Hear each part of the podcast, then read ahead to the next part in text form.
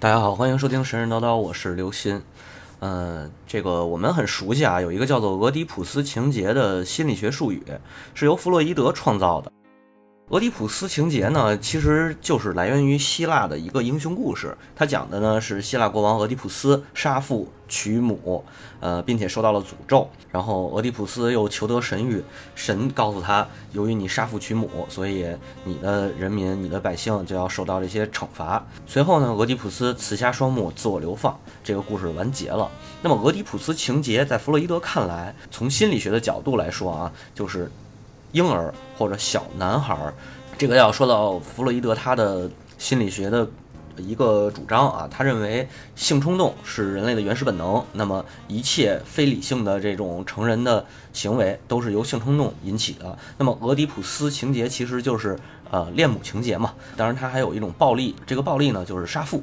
又有其他的人指出来说，父亲啊也可以被看作是一个保护者，而母亲反而是诱惑男人的妖妇。那么这么一说呢，这个俄狄浦斯就变成了哈姆雷特。弗洛伊德也说过，所有神经病患者不是俄狄浦斯就是哈姆雷特。虽然说弗洛伊德，包括他后期的荣格，包括他们后边的追随者，一直在心理学的领域里面被边缘化，但是这种恋母情节或者叫杀父娶母的情节，并非只有俄狄浦斯这个故事当中写到。那包括希腊神话最最最最开始的一个。诸神演变的过程，我们都比较熟悉的希腊神话，当然就是宙斯啊，这个海神波塞冬啊，冥王哈迪斯什么的这些人物。但是其实他们已经是奥林匹斯神起，也就是说他们在希腊神话当中相当于是第三代神。在他们之上还有两代，尤其是其中一代神被称为泰坦啊，泰坦这个词就更熟悉了。对吧？比如我们玩魔兽世界，最终是要打什么塞格拉斯，是一个黑暗泰坦嘛？然后还有什么泰坦陨落这个游戏，还有包括像 NVIDIA 出的显卡也叫泰坦，对吧？呃，巨人族什么的这种象征啊。那泰坦是怎么来的呢？这个就要从远古时期开始聊了。最开始世界都是混沌啊，里边包着虾仁也好，包着肉馅儿哈，不是那混沌。这个混沌呢叫 chaos，就是卡俄斯啊，英文里的混沌的单词。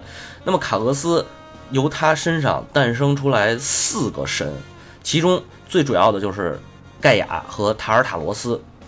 盖亚我们都也是比较熟悉的啊，大地之母盖亚啊。塔尔塔罗斯稍微有一点点陌生，它呢相当于我们可以理解成是希腊神话的地狱。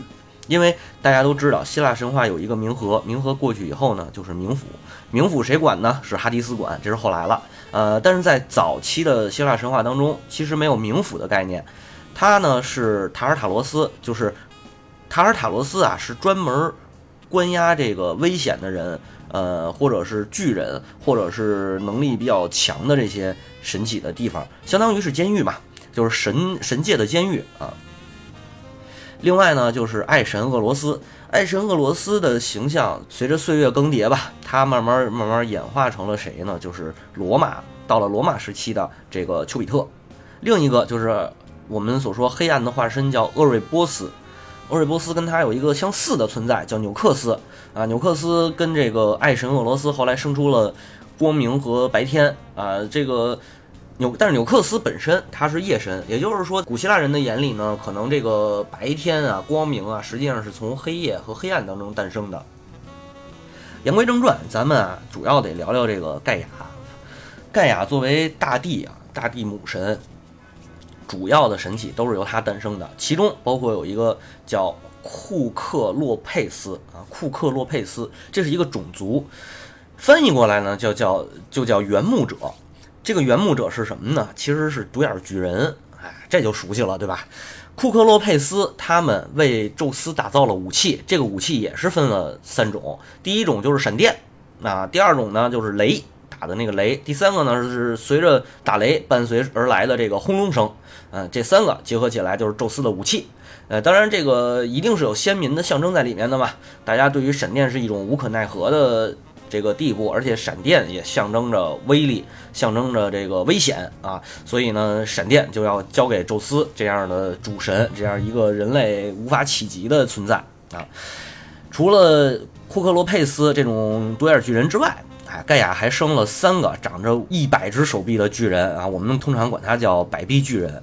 除了一百只手臂呢，它在脖子上边、还有肩膀上边、胳膊上面，一共长了五十个头。这种生物啊，一降生就非常非常可怕。让他们的父亲也是一会儿我们会说到啊，叫天神这个乌拉诺斯，就直接把他们也关进了塔尔塔罗斯啊，相当于是地狱里。当然这只是一种说法了。后来还有一种说法呢，是呃乌拉诺斯没有让他们生下来，因为神嘛，他肯定有预知的能力，就直接让他们在盖亚的子宫里头憋着，给憋回去了。这样无节制的生育啊，就是让这个土地被挤压。嗯，这相当于是什么呢？我们可以说，古人认为世界诞生了种种的生物，然后土地越来越少了。因为希腊地区嘛，地中海地区大部分是以岛为主，它的土地面积非常非常狭窄，所以呢，人一旦多了，这个资源就有限了。呃，也能解释为什么西方世界一直是以航海。海洋贸易也好，这个航海掠夺也好，它主要是物产资源不丰富嘛，对吧？这个时候我们要回过头来啊，先说说盖亚，他诞生自卡俄斯，呃，但是呢，他一开始也是童真受孕或者叫未婚先孕，呃，无所谓，怎么怎么说都行，反正是他一个人没有经过这个受孕的过程啊，就诞生了一个著名的天神啊。这个赫西俄德在他的神谱里边对这位天神的描述叫星光灿烂的天神啊，乌拉诺斯。乌拉诺斯就是整个希腊神话体系当中最早最早的一个主神。乌拉诺斯啊，象征的是天空啊；盖亚象征着大地。那自然而然的，盖亚和乌拉诺斯就结合了。嗯，除了乌拉诺斯以外呢，盖亚自己生的神还包括一个自然女神，包括一个深海神。深海神呢叫彭托斯。随后呢，他和乌拉诺斯结合，生了六男六女。哎，这六男六女，也就是。所谓的泰坦啊，其中最小的儿子叫克罗诺斯。有人说这个克罗诺斯象征着什么呢？叫时间。哎，这就有意思了。克罗诺斯在神话里边交代，他呢是非常非常憎恨他的父亲，也就是指乌拉诺斯。为什么呢？因为乌拉诺斯啊无节制的生育，见着盖亚就啪啪啪。乌拉诺斯是一个欲望的象征，为所欲为啊，不在乎时间，想干什么干什么。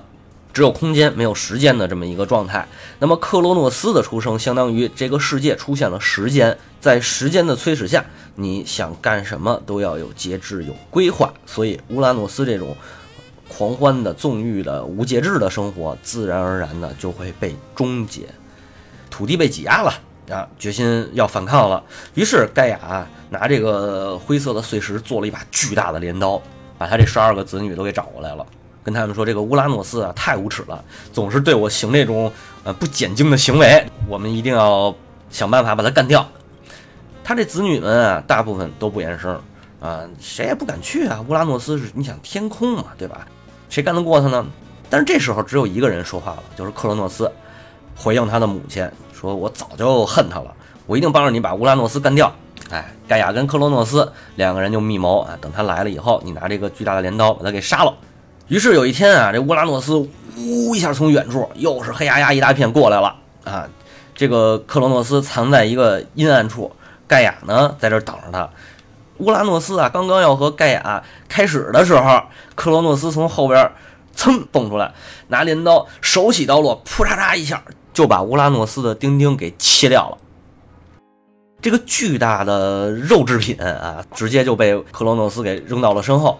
但是呢，从乌拉诺斯身上流出来的血液，又开始生出了一堆东西。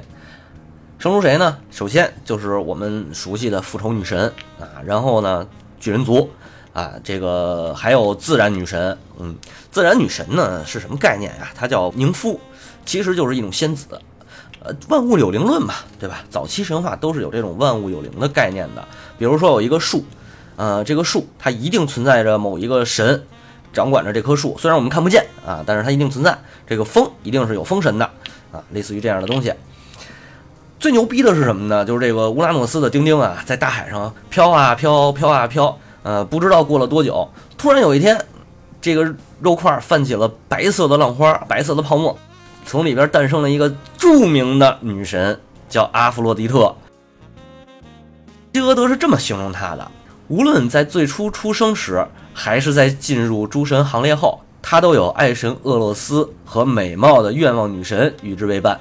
她一降生便获得了这一荣誉，她也在神和人中间分得了一份财富，借少女的窃窃私语和满面笑容，以及伴有甜蜜爱情和优雅的欺骗。这点啊得留一扣，为什么呢？阿弗洛狄特和后来的我们更熟悉的名字潘多拉是有着相当深厚的关联的。呃，几乎啊，在所有的神话当中，我们都能看到，最开始的几位神祇都是一人多职，但是随着神话的发展呢，这些职能实际上是被主神们一一下放的。原因在于什么呢？主神会诞生子神，比如说啊，由这个夜神纽克斯诞生了谁呢？厄运之神、死神，还有横死之神，还有睡神、梦神，包括诽谤、痛苦、悲哀。这种代表性的神祇，还有著名的，也是后边我们会讲到的看守金苹果的神。另外呢，就是一个脱离于奥林匹斯众神体系之外的命运三女神，一个负责纺线，哎，一个负责安排命运，还有一个呢拿着剪刀。他们三个人呢是在人出生的时候就给予了人类善与恶啊，你的一生已经被定好了，并且他们还负责监视神和人一切犯罪的行为，你的罪恶。如果没有得到惩罚，那么这三个女神，尤其是最后拿着剪刀这复仇女神啊，绝对不会停息啊，一直追着你。除此之外啊，还有报应、欺骗、友爱、年龄不和啊这几个女神，呃，包括劳役啊、遗忘啊、饥荒啊、忧伤啊、争斗啊、战斗、谋杀、屠戮、争吵、争端、谎言、违法、毁灭等等等等等等等等，都是由夜神纽克斯诞生的。但是大家可以注意到啊，所有这些。所谓的神也好，什么也好，他们有一个共通的特点，都是反面的情绪，或者是呃负面的东西啊。当然，最后他还诞生了一个呃非常有意思的女神，叫做誓言女神。那么一旦你背弃誓言，就会受到誓言女神的惩罚。从这儿其实可以看出来，就是我们一直在说的希腊神话，所谓叫神人同体同心。什么叫神人同体同心呢？就是神也需要进食，哎，也会流血，呃，同样呢，也有嫉妒，也有愤怒这些情绪，他们也会战斗，也会谋杀，也会也会说谎，也会欺骗，等等等等，他们也需要爱情，需要这个性，需要生育啊，都是跟人类是一样的。所以在希腊神话当中，往往神就是人。人也是神，盖亚除了跟天神乌拉诺斯结合，当然他也要和呃彭托斯，也就是他自己生的海神嘛，和彭托斯结合。他们两个人结合呢，主要是生了一批海洋的这种神，不管是大海的、小河的，还是这个洋流的，哎，包括海风啊这些，还有平静的，呃，怒涛啊等等这一类的神。其中最有名的是两个，一个叫克托，另一个呢叫福尔库斯。这两个神本身不出名。出名的是他们两个人生下的孩子，相当于啊是盖亚跟彭托斯的孙子辈儿的，哎，其中包括三个女人同用一颗牙和一只眼睛的这个灰女巫，还有著名的格尔宫，人面蛇身的女妖啊蛇妖，另外呢还有好一点的啊这个天马。佩加索斯啊，圣斗士星矢这个穿的天马座就是 Pegasus。另外呢，也是跟我们后面金苹果的故事有关系的，就是巨蛇啊，一只蛇妖拉东，守护着金苹果的怪物。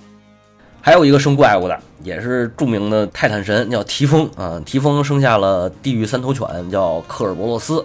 还有著名的这个九头蛇许德拉啊，这个三种狮，这个什么狮子头啊，蝎子尾，羊山羊身子，山羊犄角的这个奇美拉。